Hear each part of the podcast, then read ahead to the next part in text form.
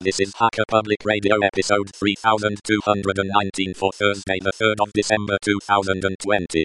Today's show is entitled Linux in Laws S01E18 Voice Recognition and Text to Speech and is part of the series Linux in Laws. It is hosted by Monochrome and is about 77 minutes long and carries an explicit flag. The summary is how to place fake prank calls into podcasts and what does TTS have to do with this.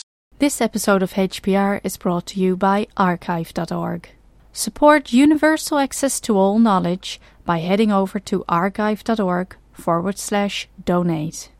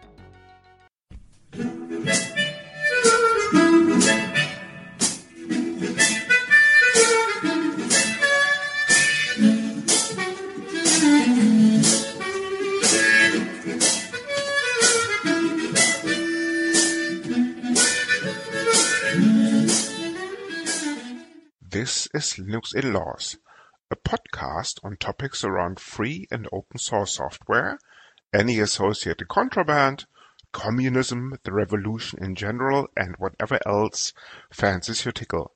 Please note that this and other episodes may contain strong language, offensive humor, and other certainly not politically correct language.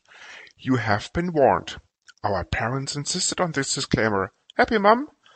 Thus the content is not suitable for consumption in the workplace, especially when played back on a speaker in an open plan office or similar environments.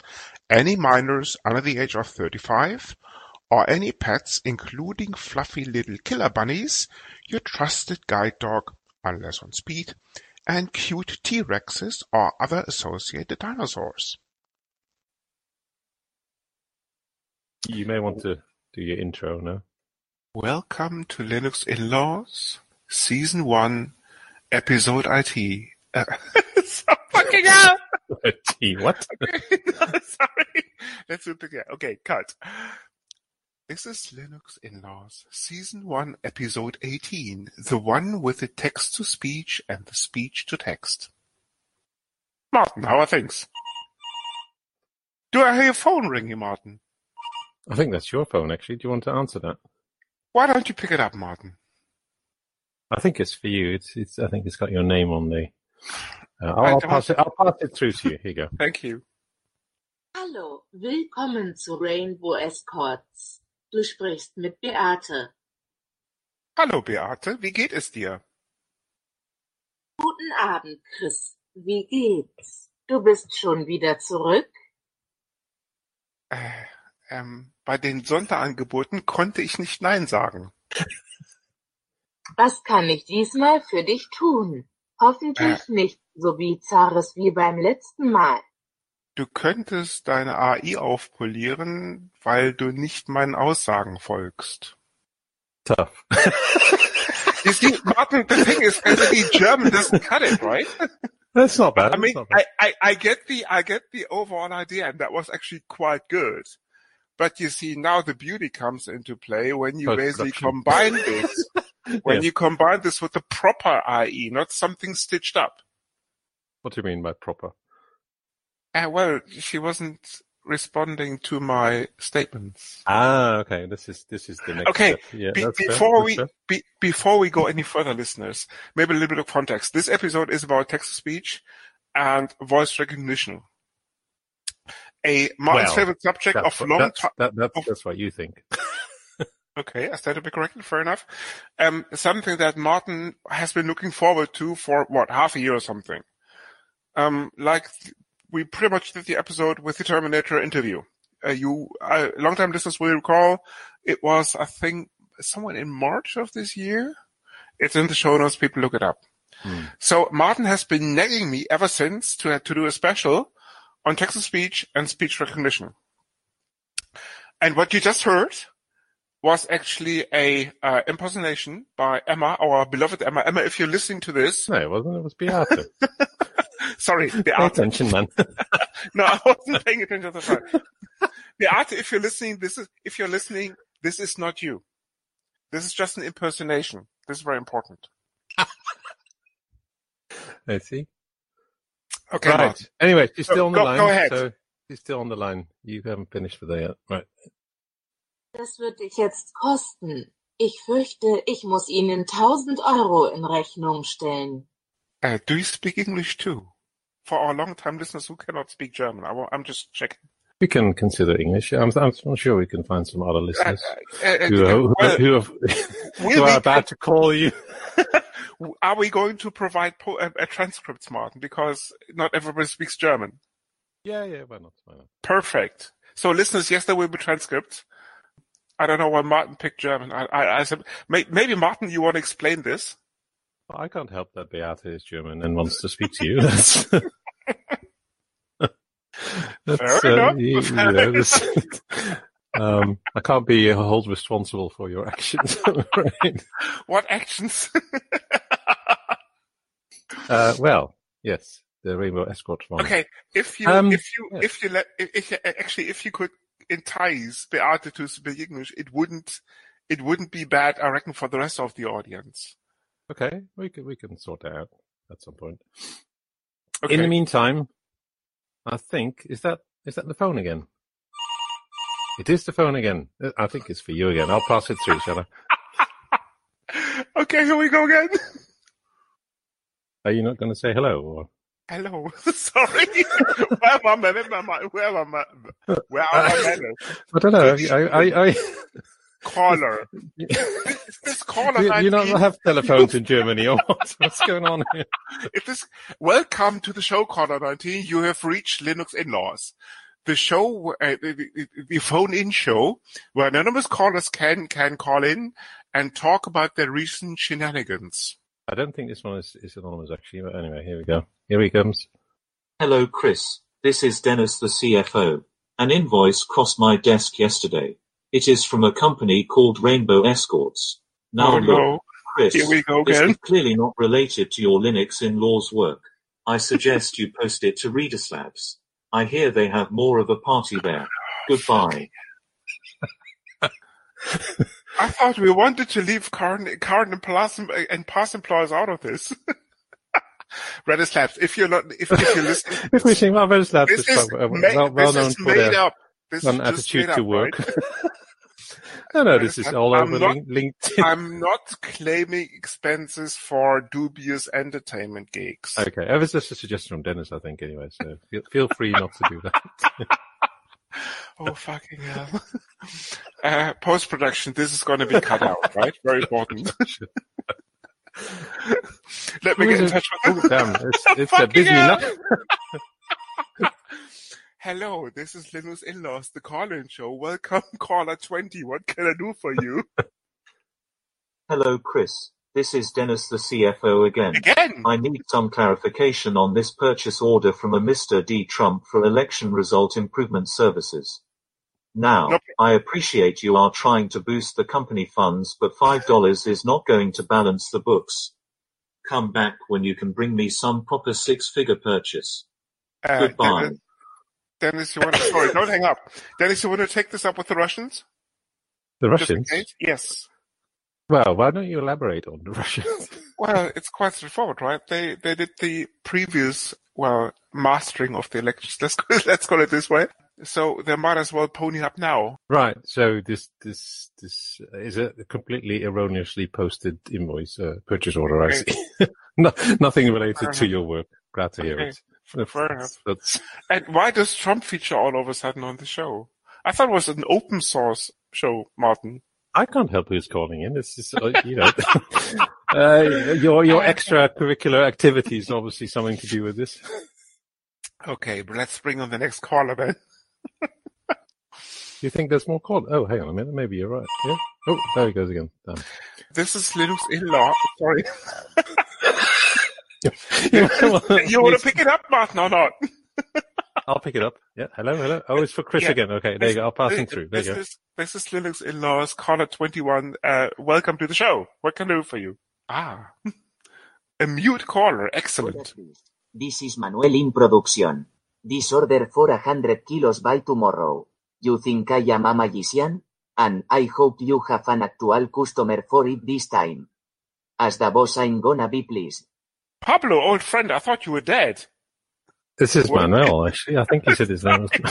So I didn't get that. Sorry, Manuel. you would be Pablo's son, right? Sorry. yes. Sorry, don't worry, Manuel. So, The uh, what, what, uh, what hundred the kilos cash is on he the way, don't referring- worry. or- Again? What, what hundred kilos is he referring to here? Are you buying some fish or something? I, I, I don't know. ah, okay, okay. Fair enough. If, fair enough. if, if, if he's referring to some sort of drug shipment, Manuel, don't sweat it. The, the cash is on the way. Don't worry. If I Okay. understand Martin's emails correctly, that is. Oh, damn.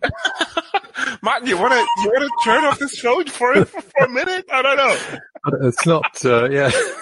We're not getting round to doing much, are we, with all these phone No, not calls? really. Um, Uh, this is Linux In-Laws, the call-in show for weirdos and other co-hosts. Uh, this is caller 22. What can I do for you, caller 22? Hola hijo de puta. Manuel tells me you are using my supply for personal use. You carry on that you pay me by ten tonight or the boys will come and cut off your balls. Manuel, this is, this is a Manuel. no This is Pablo. hablas español. Sorry, I don't speak Spanish, so I can't understand this. okay, I thought you'd have some uh, experience with all your dealings with them by the sound of it. Uh, they're not. maybe maybe I'm mistaken. The working language of the cartel is actually English. Believe it or not. Because okay, funny well, enough, it's, you know a lot it's, more than it's an international operation, so don't sweat it. Right, right. Are we done with the phone calls or Well, I don't know. You tell me. Um, Martin, you can disconnect this gadget. You can actually. I can t- oh, I can turn the phone. Uh, oh, oh, wait. Oh no, I think there's another one. Um, Yes, pick it up, please. Oh dear, oh, here we go again. Hello, hello. Oh, it's for Chris again. Okay, yeah, here he comes. You want to speak speak to the? Uh, sorry, yeah, this is Linux In-Laws, the um, call-in show for viewers and other people. The, your caller 23, go, please go ahead. Hi, this is Shannon. You may not remember me, but if I mention Róisín and Saoirse, I think you will. Ring any bells now? No. School of Nursing and Midwifery make us any joy. Okay, okay. It was in 1994 and we're both old now, but you need to know this. You have a daughter, and I've run out of money to support her, so send the moolah. Now, I will send you my bank details. Bye bye and thanks for the fun. Sharon, uh, Sharon, just say on the line, I'm terribly sorry, but you do have to get in line. The trouble is, there are about 50 people waiting in front of you. But no matter what, you'll be served in about 20 years' time, so no sweat. But thanks for the call anyway. What? I'm not impressed. Any other mystery caller smart? No, we are on the subject. I think Shannon's still on the line. Actually, Sorry, Shannon, go ahead. Sorry, I didn't get that. You are not paying me. Uh, sorry, I will pay you, but as I said, you have to get in line. I'm afraid. As in, join the queue. Um, okay. I didn't get I think that. that's enough. I think that's enough from Shan. Shannon, I love you. I've always loved you. You were the special one, but unfortunately, as I said, there are quite a few women in front of you, so no sweat. Oh, do they all have daughters as well? Do they? or they Uh, turned up? Well, uh, for some I know, for some I don't, so Oh. that's the case. Okay, you want to get to the bottom of this, or should I just take more random callers? Oh, it's up to you. I can turn the phone off if you like. That would be a brilliant idea, Martin. All right, well, let me let me do that. Otherwise, yeah, Perfect. May, may not get round to the. Well, uh, There you go. The, the, the, thank you. The call center, of course, can take their details. So they will be gotten back to them at some stage. Okay.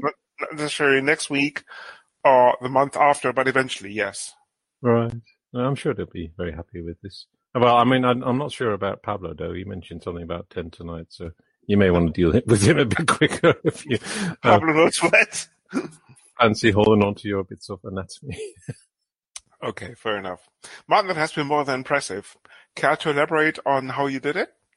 Well, uh, you know, I just pick up the phone, right? So, Oh dear.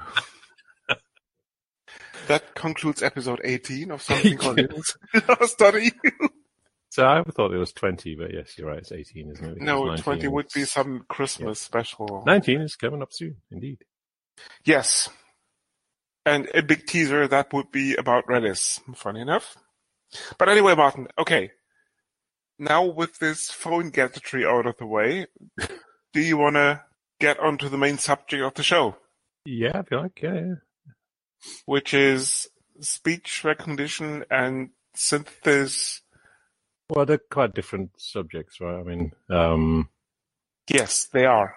uh, well, we we can touch on the various acronyms first, if you like. There's obviously speech to text, right? We, um, you may be familiar with this if you're using, say, um, Google Chat or something like that, that has, for example, the option to uh, transcribe what people are saying as you're going along, which is actually pretty decent, I have to say. This is Um, also known as speech recognition, no? Pardon? This is also known as speech recognition Yes, yeah. or speech record among friends. Well, it's it's yeah, speech to, but yes, uh, recognize it first, uh, change the text, whatever you need to do with it. But um, uh, with all the I mean, gadgets in your house, yeah. I don't know if you have Alexas and all this kind of nonsense. I that's obviously the first Don't. step if you want to. Why should I? Well, Exactly. exactly. I mean, uh, for, I for the listeners, but, yeah, for, for the listeners who are old enough, I mean, speech recognition has been around for at least 40 years. I Uh, was it's been, working, been around longer, but Yeah. it's not in an uh, artificial form. no, Otherwise, communication would be a bit tricky. computer-based speech recognition on my head.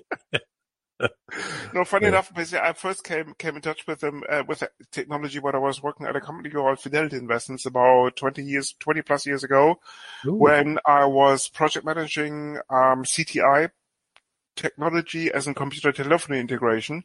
Hmm. And the record tech, uh, technology of, of choice was then something called Nuance, which was quite advanced at the time because about more than 20 years ago, actually, that Nuance technology could differentiate between Texan and East Coast accents, Mhm. which I find quite impressive. Yeah, I mean, if you, um, you know, English as a language is obviously quite well defined, but um, even in the UK, we have a million different little uh, ways of speaking differently. The, the, of course, the thing is that wasn't English, that was American. yes, indeed, English, American, American English, American English. There we go. Hmm. Yeah. So yes, has been around for a while, but uh, more recently become more um, I don't know, more popularized, I guess, with, with, you know, uh, cars, devices in your home, all these kind of things, right? Yeah, but I mean, if you're a search engine company that has, has just gotten lucky, and if you have a few billion of dollars at your disposal, you might as well pour it into fancy AI technology, and speech recognition would be Yeah. one of them, I suppose. Yeah, yeah. Well, they so, I mean, uh, are you referring to Google here or? Uh, Yes, I am. So they just bought uh, a company right in back in 2014. They bought DeepMind, which was a UK startup, and Well, um, they that, that's keep what all their stuff is based on. They well, keep not all of buying. it, yeah. They yeah. keep buying companies all the time. I mean, Yeah. So uh, where were we?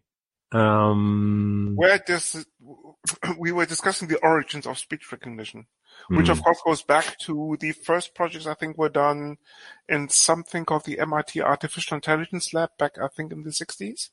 Maybe I'm mistaken, but No, no, you're right. I mean, um, uh, I don't know if, if I may have mentioned this on on a previous uh, show, but um, my father-in-law, another in-law, was a uh, a speech re- researcher um, at a uh, UK, um, let's say, government agency. um, which, I see. which we can we cannot uh, mention, obviously.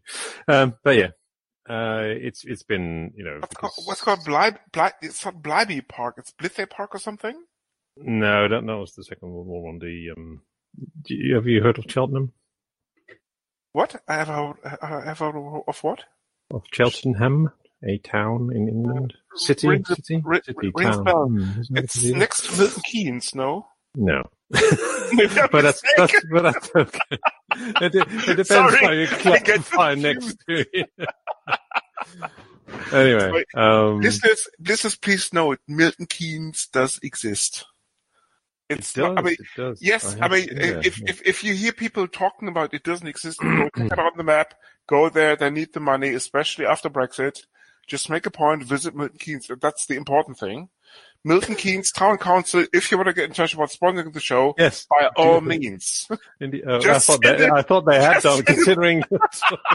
Just send a Ah. mail to feedback at linuxinlaws.eu and we will consider your, your, your donation. No sweat. Alternatively, ring Chris. yeah. Oh dear. Here we go again. Um, anyway, so Bring Cheltenham. Martin anyway. Yeah, exactly. Yeah. Sorry.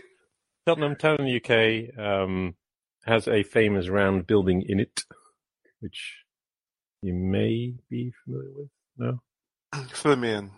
no. Okay, right. Anyway, this is where the um, UK listening happens on everything. Okay. One a, a government might be interested in. Um, well kept secret. Nobody knows where it is except there's a nice round building. So, um, anyway, yeah. So uh, yeah. Anyway, so why does this stuff around, right? Because um, hiring humans is expensive and they don't work 24 hours a day. Uh, so if you can automate this, great. Okay. Um, so lots of different um, research has been done in this field, uh, but I think well, I don't know from don't know what you uh, have found, but I think Google are probably the the forerunner in all of this um, in terms of research and not so much open sourcing everything, but um, Uh, but deep speech is open source, right?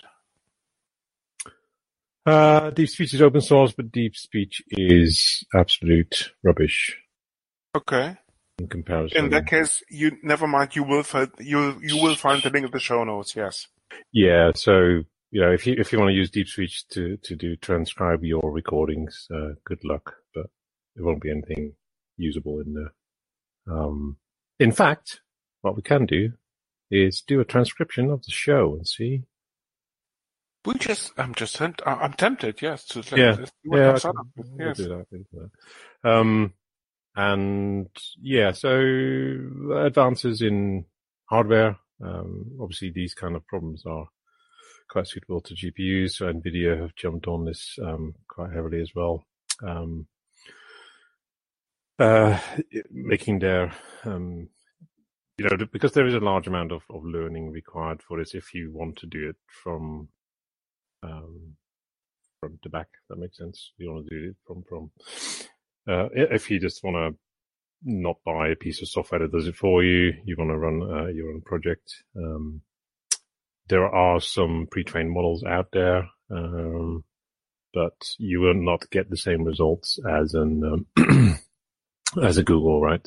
That that's uh, the main answer. So uh, you know these the Googles have the resources, they have the hardware to do millions and millions of hours of training to get it to the stage that you know they can do that kind of level, which is is reasonably uh, impressive, but um, still. I mean, Hmm. correct me if I'm wrong, but I think deep speech is based on something called TensorFlow. So, okay, so Or how does it work? How does it work? Deep speech. Well, deep speech is not actually um, text to speech, right? Deep speech is the other way around. Um, and Uh, I sorry, it's, it's speech synthesis essentially. No, no, Deep Speech is the, the project that takes a uh, an audio file and transcribes it. So it's Um, it's speech recognition. Okay. Yeah, yeah. sorry, we were talking about various acronyms, weren't we? So we were talking. About, so one thing is obviously um, one way around, right? You want to be able to uh, uh, turn speech into text, which is handy for um, uh, you know your search engines, your uh, algorithms. They are a bit tricky to run on um, on sound bites. So if you transcribe into text, you can have tags, and you can obviously search things easier, and so on and so on. So one of the reasons to go and um, uh, and also, uh, I mean, you work in sales, don't you, at a certain company? Um, I think I do, yeah. Hmm, hmm. And a lot of these uh, organizations are starting to record conversations with customers and transcribing them. Um, Okay.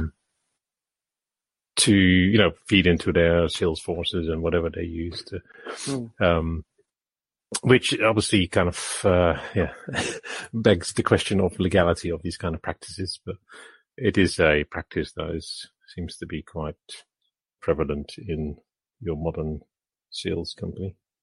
Hmm. Were you not familiar with that? Okay. Well, I heard about the concept, yes. Hmm. But that's it.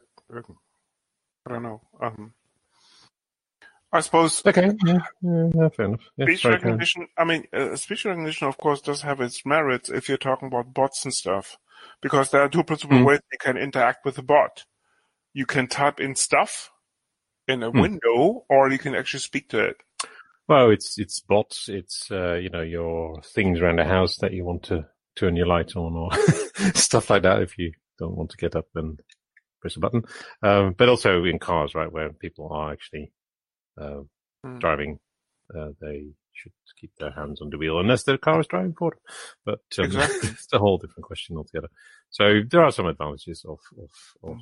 Uh, I mean, given the fact that deep speech is actually, if that's correct, but um, let's assume for the moment it is, Hmm. uh, based on TensorFlow, it would be just another example of something called a domain-specific framework, like Yeah. Keras for image recognition, deep speech for speech recognition. So, uh, sorry, um, for the listeners who don't know what TensorFlow is, it's essentially a backpropagation uh, network infrastructure where you can train your back your your backpropagation network in order to to recognize patterns. Because this is basically at the end of the day what these um, domain specific framework, frameworks boil down to. You essentially recognize patterns. Whether it's something in a picture that might be a human that might be a, a laptop that might be a smartphone or whether it's a waveform or whether it's a it's it's a sorry um I'm missing the I'm I'm, I'm missing the theory here. Whether it's a um, diphthong, is, is, is, that what I'm looking for? It's essentially a component of a of a sound or a sound rather that makes up language. And again, that would be a pattern in waveform that a backpropagation network simply picks up. yeah, yeah, yeah. If I'm not completely Um, mistaken. Yeah, so so uh, I'm okay. So, I mean, if you mention TensorFlow, you have to mention PyTorch as well, right? So those are the two. Uh, TensorFlow obviously originating from Google, um, uh, PyTorch being the other library that is used for these kind of purposes. Um, and um, yeah, so the whole uh, there's there's different ways to doing. Uh, if we sorry, you're finished, but if we're going on to text to speech, for example, there are different ways of doing it. Um, if you think about, um, say, uh, uh, do you have you ever used an Apple phone? Do I have a what? An Apple telephone? Oh no, you don't have telephones in Germany. Sorry, I forgot. Yes. Um, No, we just use mobile. uh, handy, handy. It's handy, isn't it? Yes. yes, we did away with the fixed lines. Just a handy. Yeah. Who came up with that name? I do probably some Dutch guy. I can't remember. Mm, we don't call them handies in Holland. No, we don't. No. It's this pure German thing, you know. You can't blame us for that. Um, anyway, so uh, German inventor of the na- German name for telephone, uh, mobile phone. Please let us know oh who you are. Here we go again. Oh, maybe he will bring into the show. Oh no! Here we go again. Anyway, where were we? I So, thought um, unplugged the phone. pardon? Yes, I I, haven't plugged I thought. I'll- I, I would have to plug it back in. Don't, man, don't. fair enough. In the interest of uh, finishing the episode, I shall not plug it back. Maybe I will just re- redirect it to your number. That's probably a much better idea than having me. Just don't. Just doing- think about it. And no, sounds- this, calls for won't- some automation. anyway, And there on. won't be an extended version of the show with all the sound bites that we cut out because that's the way it is. Post production or not. Yeah. Um, okay. So if we're talking about the uh, text to speech part, then um, there's there's two ways of of people have approached this. Well, probably more than two, but the most uh, two most used ones it seems are um, uh, like. Uh, I mean, so so my reference to uh, Apple telephones was Siri, obviously, right? So Siri um, uses a um, uh, a way to generate sound by um, sticking individual syllables together. So it has sounds um, for pieces of words, right? So uh, whichever language, if you, you can cut it into into small little pieces of sound bites, and then uh, Siri just kind of sticks these together, right? So that's one way of doing it, which is completely different to um, uh, to WaveNet, which is really what powers Google's uh, TTS um, on the synthesis side. So where the actual um, audio is being produced. So you have, yeah, um, which which is using neural neural networks instead um, to create the speech, uh, and it, it it's really um, doing creating something called a Mel spectrogram, which is really uh, your uh, your representation of um, your audio um, in a uh, in a neuron. Let's call it that. But um, so it's it's it's a more um, yeah uh, a, a more crude approach compared to well crude. is using the power of of machine learning, right, rather than just saying a uh, doing a rule based type approach where I'll have little, little bit little bits of, of words and I'll stick them together and I'll make sentences and so on. Um, yeah, so uh, Google most advanced in this, it seems. Um, uh, the likes of, as I mentioned, Nvidia, they have a lot of, uh, you know, they, they're trying to sell their GPUs, right? And they're trying to sell their GPUs not just to people playing games, uh, but also because uh, there's only so many um, uh, uh, desktop computers or, or even um, laptops with NVIDIA GPUs they can sell. Whereas in the um, enterprise, if you can apply uh, or, or, sell GPUs there, then you can stick multiple in the machine, and then you can make them bigger and faster, and people can buy even more of them. They um, they even have a uh, whole uh, portable data center where you can plug bunches of these GPU machines together and create yourself uh, a great big GPU lab, What which is is what, what they sorry were intending to do uh, or what they're claiming they're going to be doing uh, after the ARM uh, uh, purchase goes through uh, to an, set Um, up one of these ones in Cambridge. But As not everybody listening is probably an expert on on TensorFlow and and related technologies, maybe we should explain a little bit why GPUs come in handy. If you want to take a look at uh, backpropagation networks in general and TensorFlow in particular, essentially the way it works, TensorFlow, and the clue is actually in the name, models a backpropagation network, which essentially is a layered net of neurons that have certain characteristics and that are able to recognize patterns because this is what TensorFlow and PyTorch are all about. Um, essentially, what TensorFlow and friends do, they boil down this recognition to simple linear algebra operations. Given the fact that a tensor is in layman's terms something very similar to a matrix or, or a vector, these operations can very, can be very efficiently executed on a GPU because if you take a close look of how shaders, which are one of the central components of a GPU, work, all they do is essentially is linear algebra operations, but very fast because these shaders have been designed with that purpose in mind. This is the reason why you see companies like Nvidia, AMD, and all the rest of them moving away from simple graphics to actually GPU as in general purpose GPUs that are able to power these artificial intelligence infrastructures left, right, and center. You actually can see this at, in, in, in the in the offerings of the hyperscalers. You have TPUs at Google Mm. who do little else than just processing tensors because this is what they're known for, tensor processing units, TPUs. And Microsoft, so- I think, has something similar. And and I reckon AWS, I think, has two. And I reckon it's only Uh, AWS use, use standard GPUs, by the way. But, uh, Okay. And Um, and yeah, I think yeah, okay. And it's only a matter of time if if Alibaba doesn't have it yet before Alibaba catches on. Yeah, so the the whole hardware field is quite interesting. Um, you, as you say, you have your general GPUs. Uh, ten, uh, Google have done their TPUs.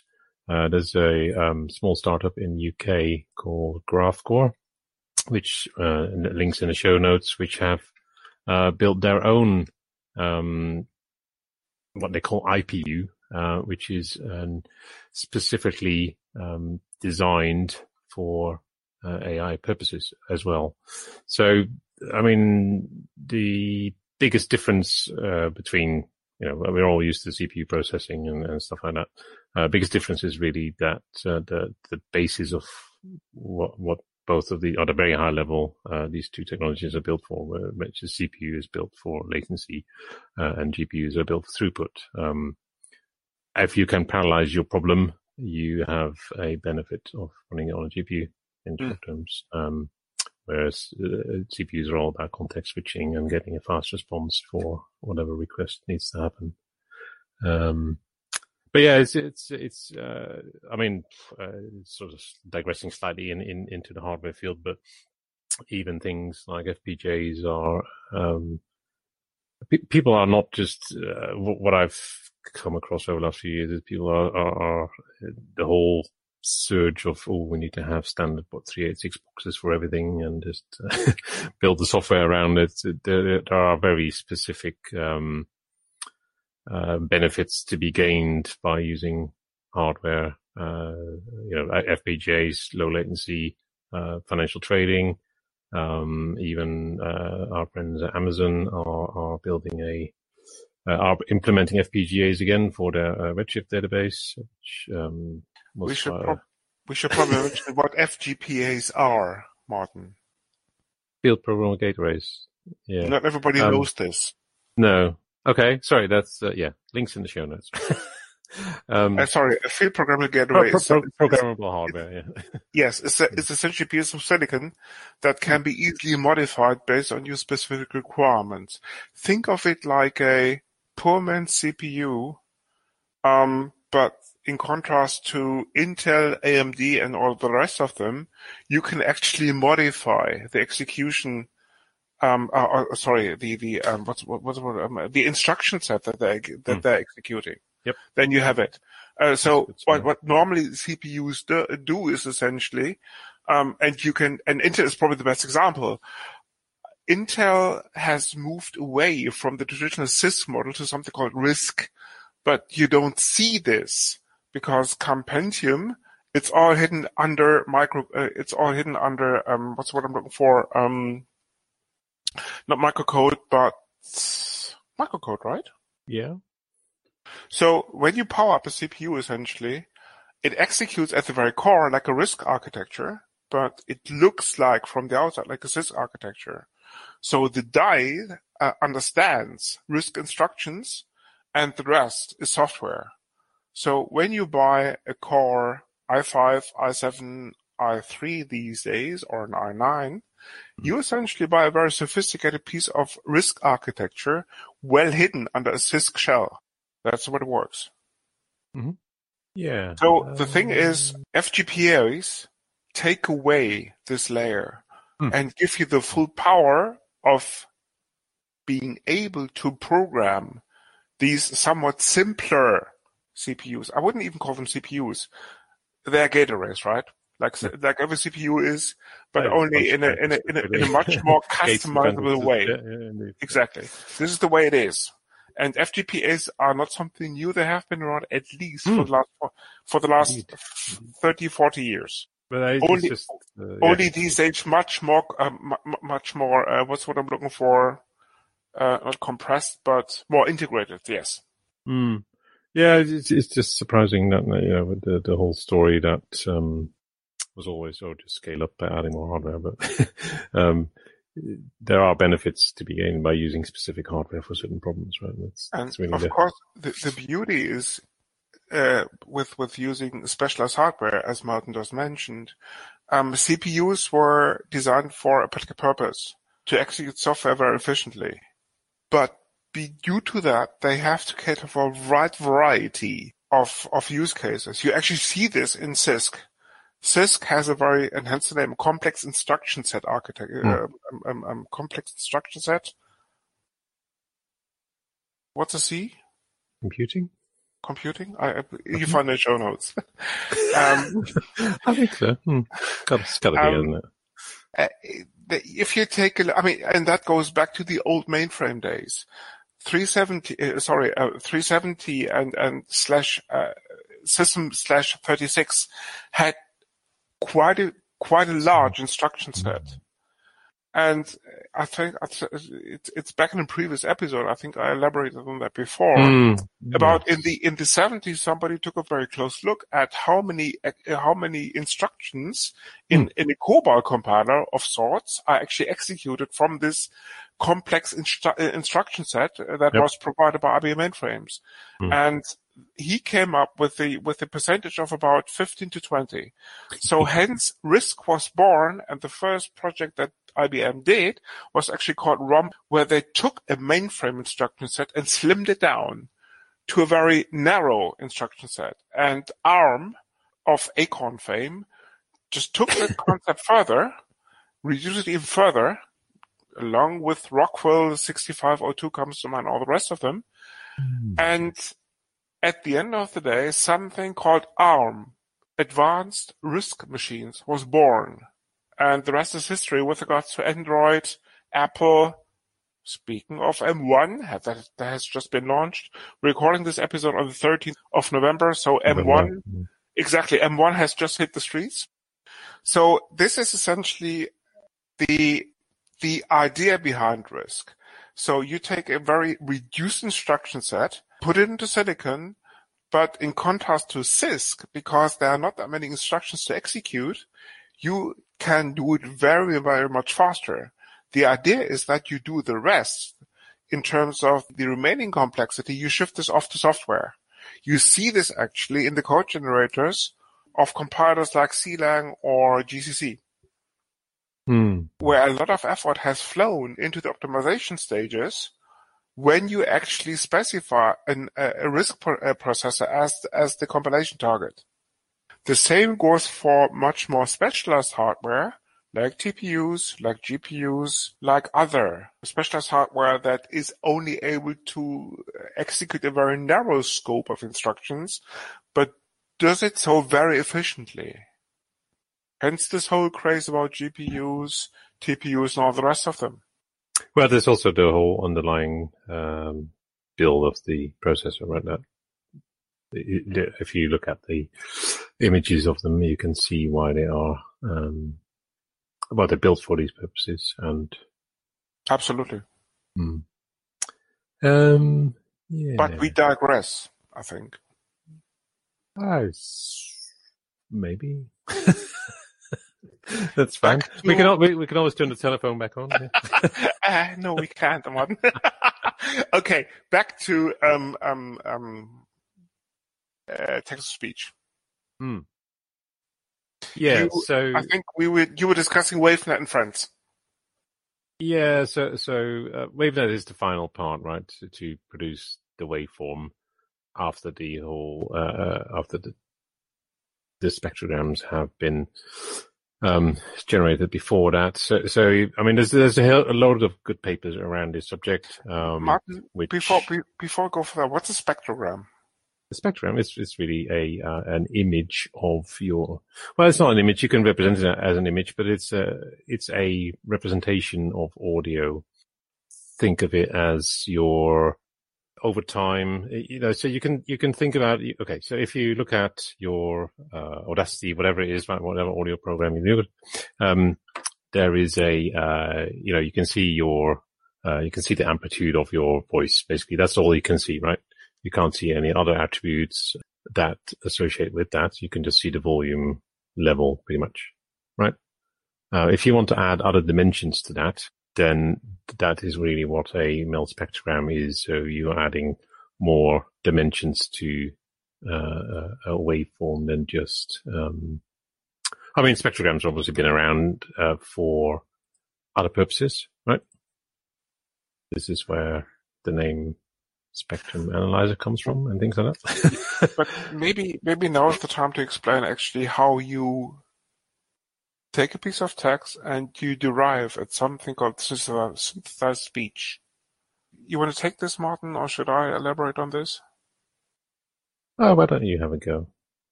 No problem. If you take a look at normal text, normal text is composed of syllables.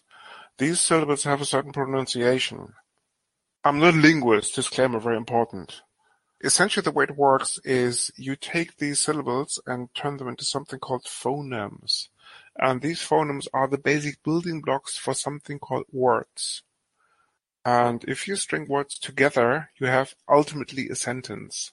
The thing is, of course, if you just take a phoneme in terms of if you take a piece of text and if you try to generate a waveform based on based on a particular phoneme, it may sound very metallic, very, very, very artificial. This is what you see with traditional TTS approaches.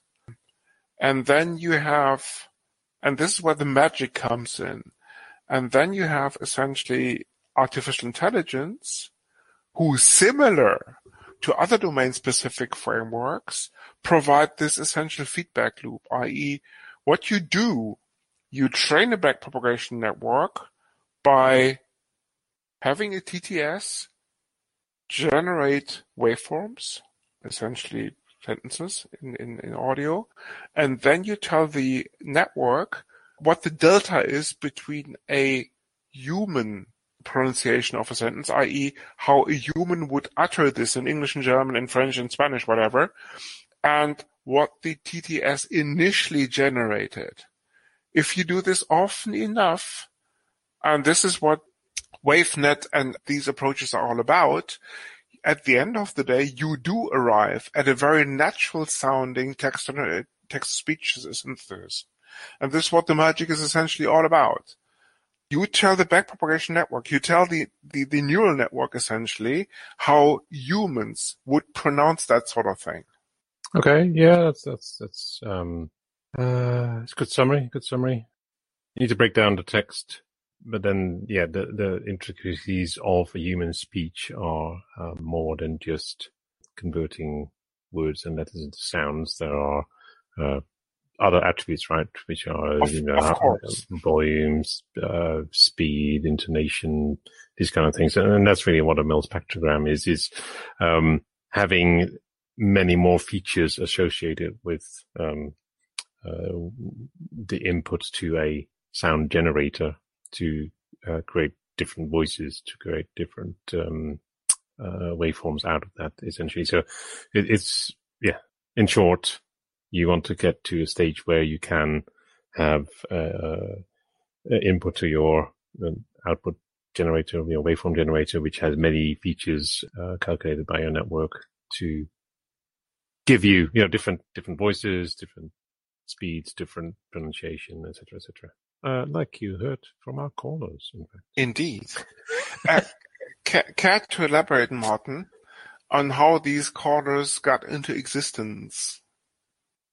Well, you'd have to ask their parents, I think. Okay. In fact, maybe you should ask your parents. okay, guys, what you heard, of course, were not real callers. a mummy bee and a daddy bee. Uh, Martin, in, in about 20 seconds, will elaborate on how he did it. Really? The floor is yours, Martin. Yes. Okay. Spill the well, beans.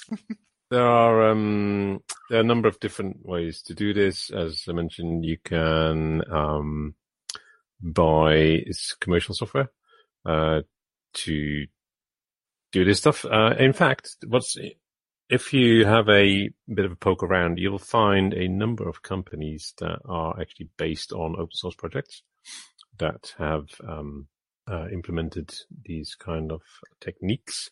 Uh, the main uh, one that's behind a lot of this is Tacotron. Uh, Tacotron 2, in fact, it, it moved on. Uh, they they moved it forwards a couple of years ago um, with Tacotron 2 two, and this is really the um, the most advanced project out there.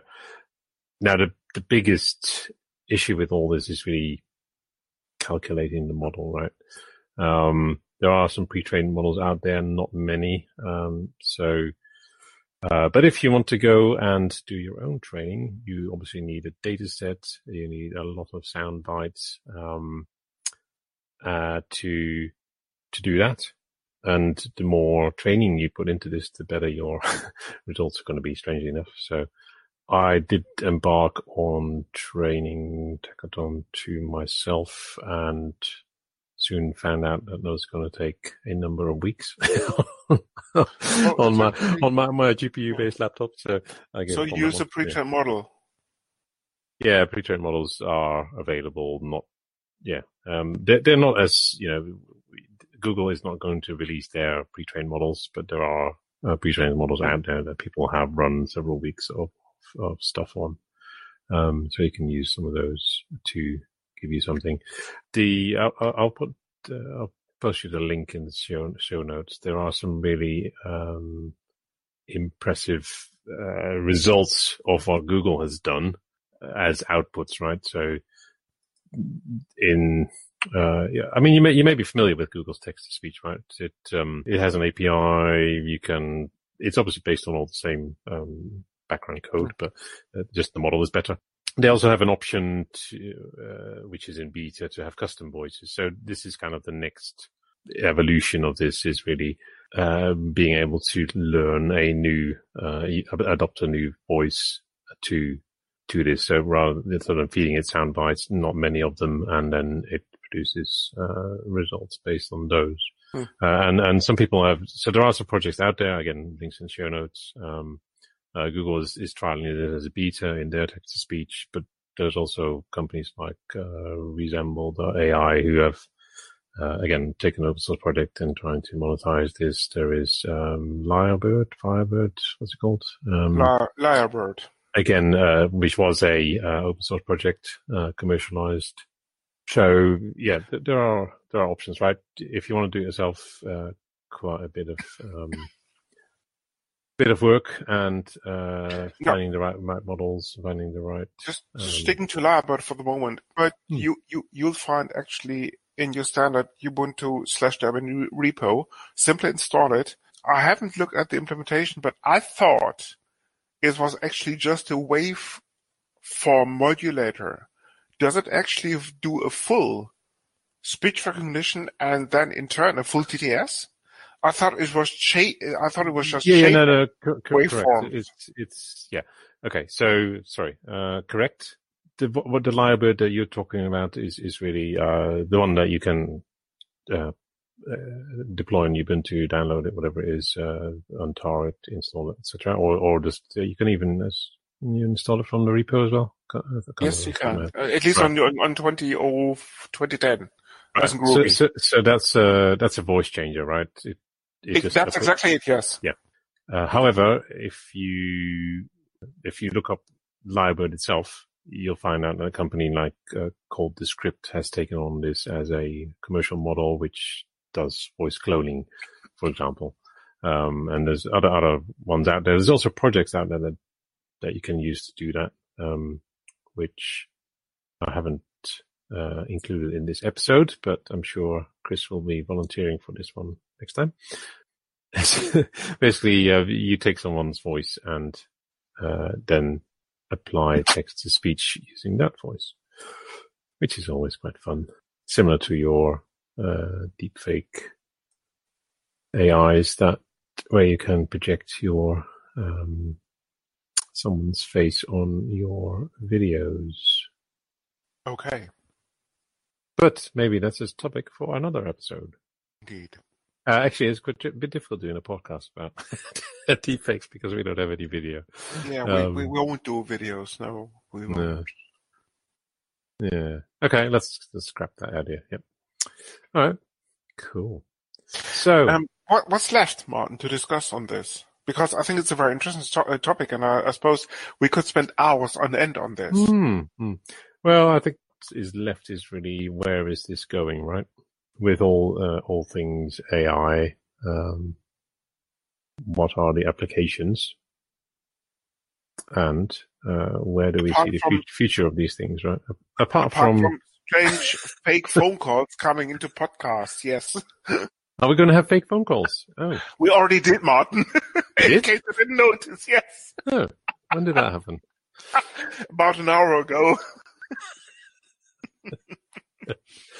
I see. Uh, so, um, But don't worry about it. you obviously pre-warned, otherwise you wouldn't have known. Whatever. uh, where were we? Yeah. So application of this stuff.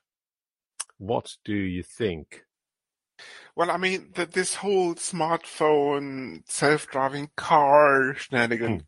comes to mind. I mean, Siri's little else than the cloud-based form of this, right? I mean, you speak to it, it recognizes your your your your sentences, it uh, does the magic in the background, then get back in, and then it gets back to you. Same goes for Alexa. Same goes for what's the what's the Google thing called? Google. Good question. Home, maybe? Google, Google that rings something. a big bell. I don't know. Yeah. I think it's called And- Yeah. I reckon in about 10 or 15 years, I think Tesla has already something uh, don't, don't, don't, don't, hang on, hang don't forget Cortana as well for, for Microsoft Mm. lovers out there. Yes, Uh, uh, for uh, the 10 how- how listeners ma- how, how many listeners? Microsoft. Sorry, yes, of course there's Cortana too. Mm, mm. Uh, okay, um, yeah, leaving desktops aside, um, I reckon in about 10 to 15 years time when you just, just simply enter your, your self-driving car, uh, you may actually have this on board, not just running in the cloud, but rather have the, the onboard uh, processing power to do, to do this locally. It's just a matter of time and uh, the, the prices for, for the likes of TPUs, GPUs coming down to enable mass production. That would be my, Well, I mean, your, your My guess- your Tesla already has GPUs in it, right? So, that, um, that's for- exactly it. I mean, this is, um, this is what this, uh, th- Mm. this is what this is headed at the end of the day. And we're just seeing the beginning. Mhm. I mean, your own smartphone these days has a 64-bit architecture and at least eight cores. That's a lot of bang for the buck. Well, I don't actually use all these cores. That's a different question, but there we go. Um, yep. Sorry, Martin, these are just, these are just CPU cores. Hmm. GPU is totally different matter. Never mind the surrounding SoC. hmm And if the M1 that has just launched by, by Apple is anything to go by, stay tuned.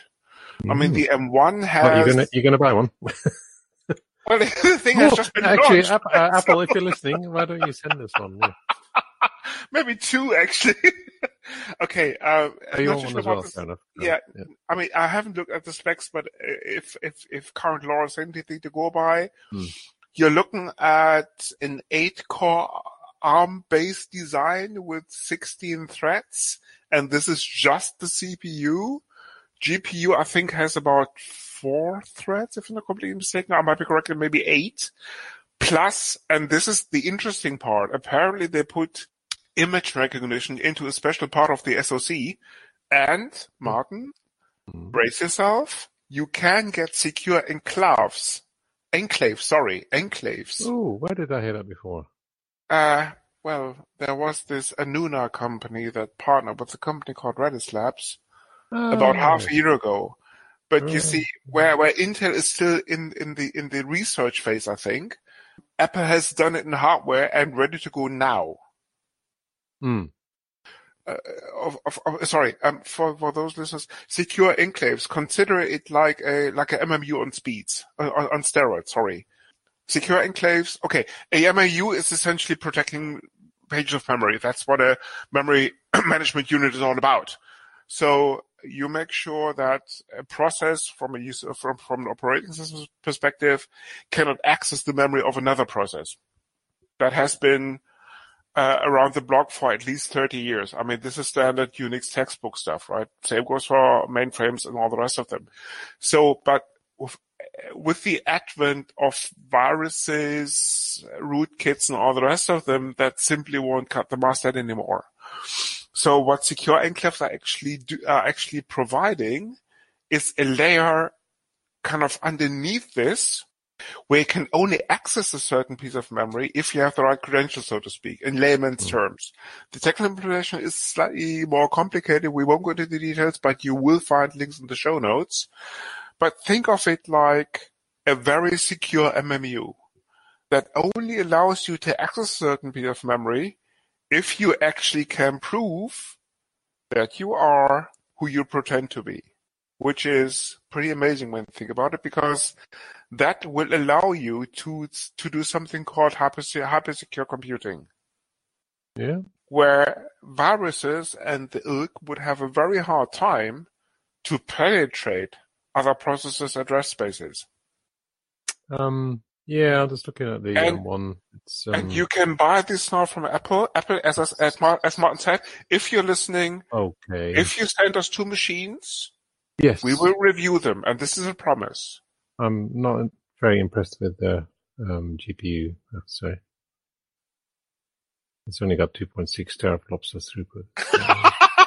I mean, which is not what, an awful lot, yes no, I mean my old uh, RTX does seven and a half. So it's like, which entry are we in? Apple, come on, you can do better. Um, Martin, come back when you have the M2 to us. Martin, have you looked at? Have you looked at the M1?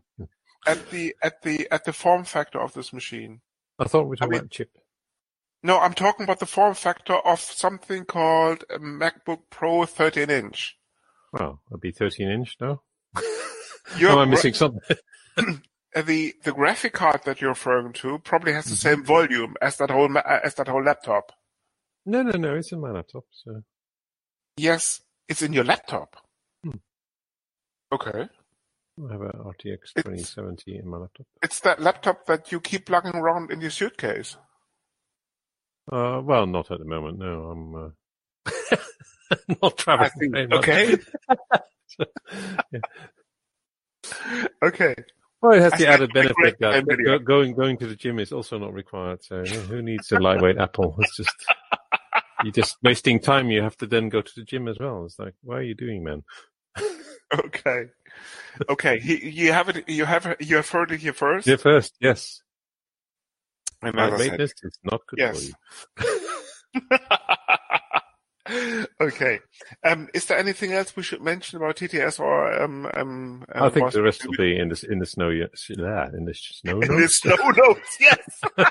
Along with your five grams of coke.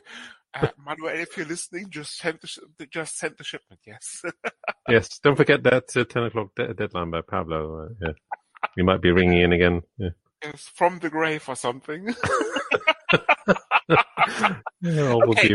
Very, very uh, two, two important um, uh, messages. Um, announcements. Yes, announcements. Yes. Yes. Feedback is always welcome at, of course, yes. uh, feedback at linuxindustry.eu. By telephone and or email. We would prefer email, actually.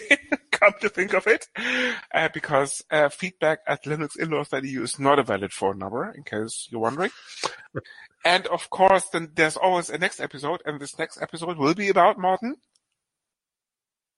Uh, that is something. Indeed. yes. Our mm, famous, mm. our favorite no NoSQL in-memory database. So stay tuned for, an, for another episode of Linux In-Laws. Excellent. Are they going to explain how it's a database? Uh, stay tuned.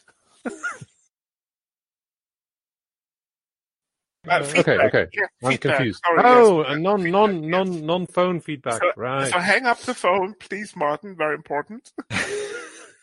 okay, we have written in hang feedback. Up the phone. Cool. Yes. Um. Yes. Um. yes. Um. Huh? The League about affirmative action on POX wrote in and complained that we haven't done poxes and anti-poxers for quite some time. And of course, they're spot on. Yeah, yeah, yeah. So Martin, now So is, it's is, is this, um, this, this league, is that something similar to the, uh, Society for putting things on top of other things? something like that, yeah. so Martin, what's your what what what's your pox of the week?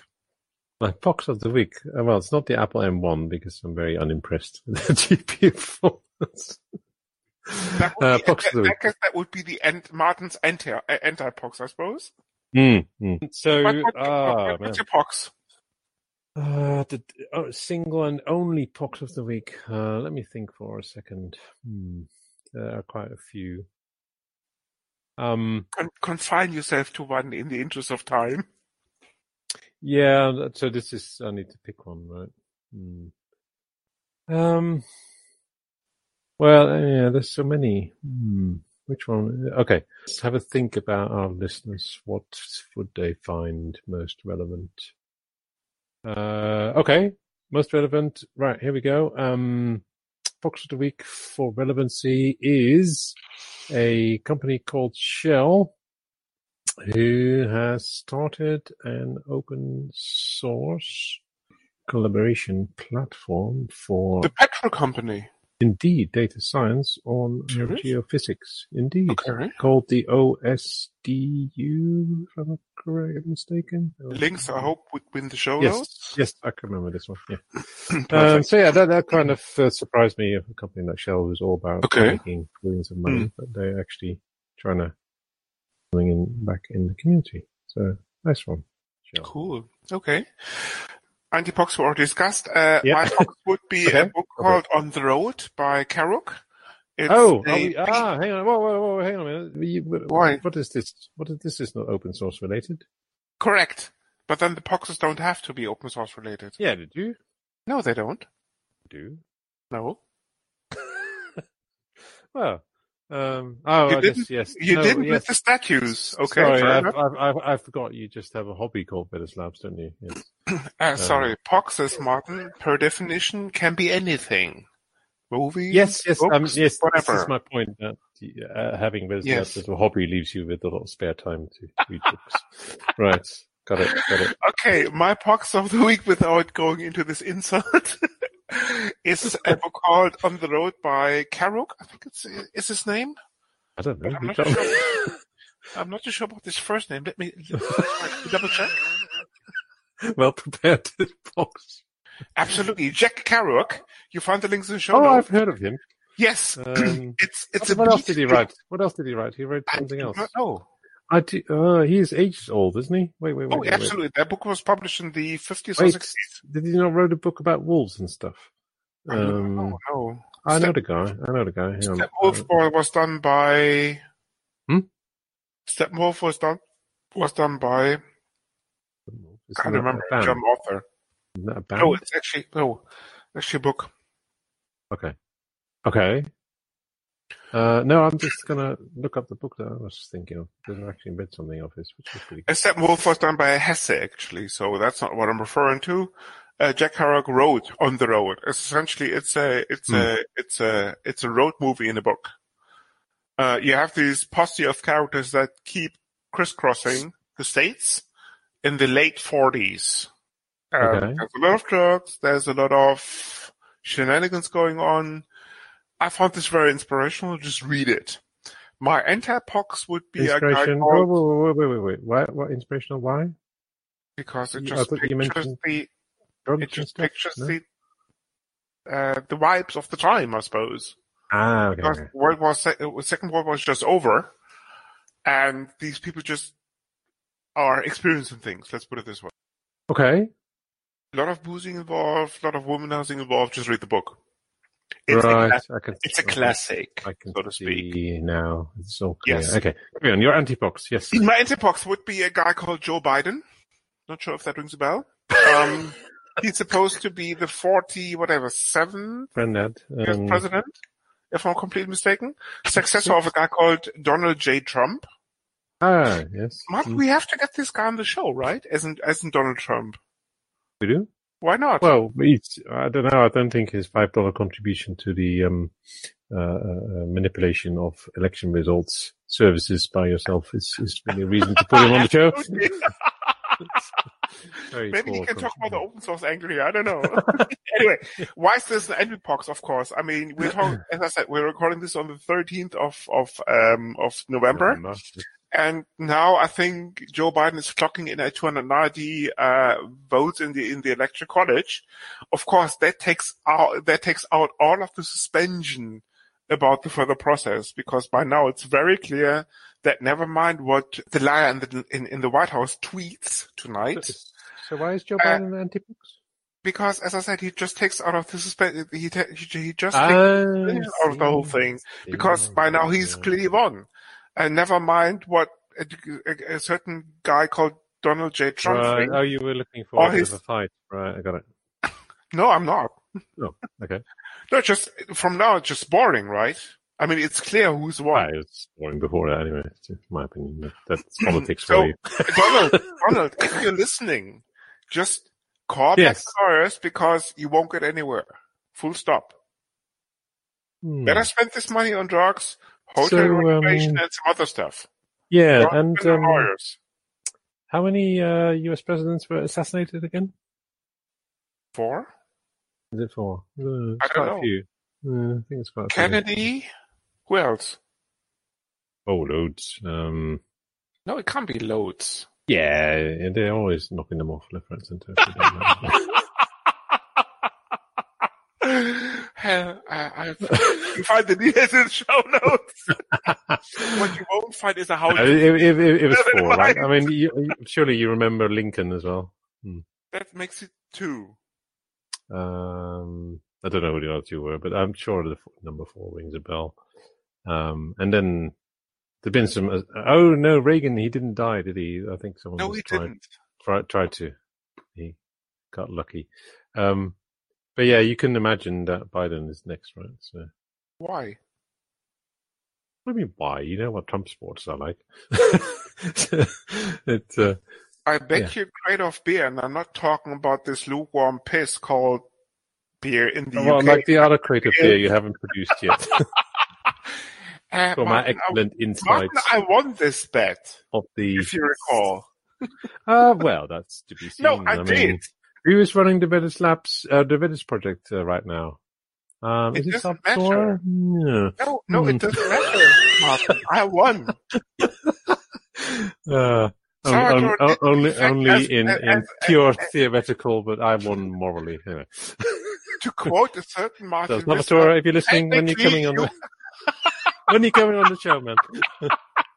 to quote a certain Martin Visser, technically you've won this bet. So you Yes. might as well scrap the term technically because I've won this bet. So full No, no, stop. no, no, technically it has to stay in there. That's right. That's, So you owe me a crate of beer, and I'm more than happy to, to, to wager you a second crate of beer. nice team. That Okay. Biden, that Biden doing his Yeah. first term, and I'm just talking about the first term, uh-huh. will not be assassinated. What about if he just sort of falls over and dies? That's a different story. Sorry, by Can we include that one? No, no, no, no, no, no, no, no, no, no, no. By assassinated, I, I mean, of course, not dying of a natural cause. Well, I, I, I, know Hmm. it's somewhat of, of, of a blurred line, fair enough. yes, it is. But if somebody shoots Biden, that's not a natural cause, right? What, what, if the Russians um, poison him? You see, this is what I mean by, the, by a blurred line. exactly. If you can prove, oh, sorry, if I can prove that the Russians have actually poisoned Biden, that Hmm. would be an assassination. So you would owe me a crate of beer. yes. Now, Martin, No, if you would owe can- me a crate of beer. Actually. no, I- no, I just Yes. said that Biden won't be assassinated. Ah, yes, indeed. No, Martin, if you manage to cover this up, I owe you a crate of beer. Fair enough. Oh, what, up? what are you talking about? If Biden is assassinated, you owe me beer. Right, No, if no, if if if Biden dies, Yeah. and if you're behind this, and if you manage if to I'm behind it, what? yes, No, no, no, no, no, To- no, no, no, no. to make it look like natural death, you owe you get that beer. No worries. Makes sense. Okay. Uh, I'm not entirely sure what the bet is now, but uh, yeah. Um, Look, uh, if you're listening, if if you're listening, Joe, we li- we hope you live long and prosper. There we go. Yes, we do. do. And Joe, let's have the, let's have that crate of beer between the three of us. You're Okay. invited. Yes. That's yes. Okay. Yes. So these would be my poxes and epoxes. Sorry, this would be my pox, my antipox. Uh, we've discussed Martin's poxes and antipox, and that actually now finally concludes the show. Again. See you around next time. Yep. This is the Linux in-laws, You come for the knowledge. but stay for the madness. Thank you for listening. This podcast is licensed under the latest version of the Creative Commons license, type Attribution Share Alike. Credits for the intro music go to Blue Sea Roosters for their song Solid Market, to Twin Flames for their piece called The Flow, used for the segment intros, and finally to Celestial Ground for their song Sweet Justice, used by the Dark Side. You find these and other ditties licensed under CC at Jamendo, a website dedicated to liberate the music industry from choking copyright legislation and other crap concepts.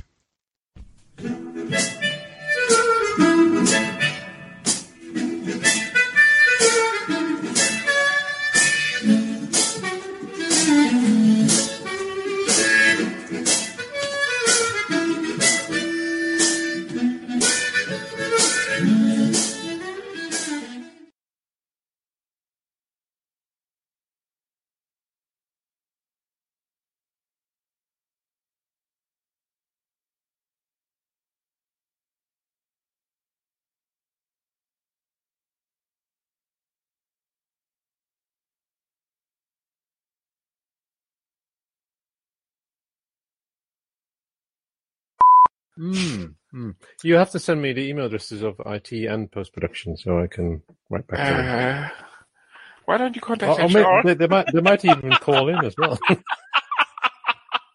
Okay. Uh, just just reach out to HR just in case. oh yes, of course. Yes. who, who have we got in HR anyway? It's some more. HR at linuxinhouse.eu. Well, this is a bot, is it? We don't have uh, an Alessandra or something. I, I don't know. I mean, you hired them. You should know. I know. I just hired Dennis to look after your expenses. Oh dear. Oh dear. Okay. huh? Oh, hang on. We haven't What? done. Haven't Okay. done. Resume the recording. Oh damn, there's another one. The outtakes. Pick it up, Martin. Sorry, we haven't. What were you saying? We haven't done what? What have we not The done? out. No, the, the no the outtakes. I mean, just just pick up the phone. Okay, hang on.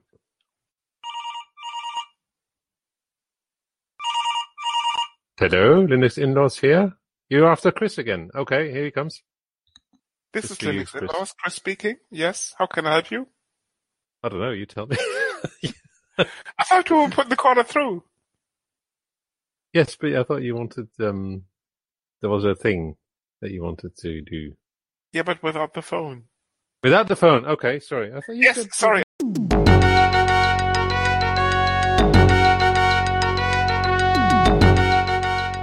You've been listening to Hacker Public Radio at hackerpublicradio.org. We are a community podcast network that releases shows every weekday, Monday through Friday.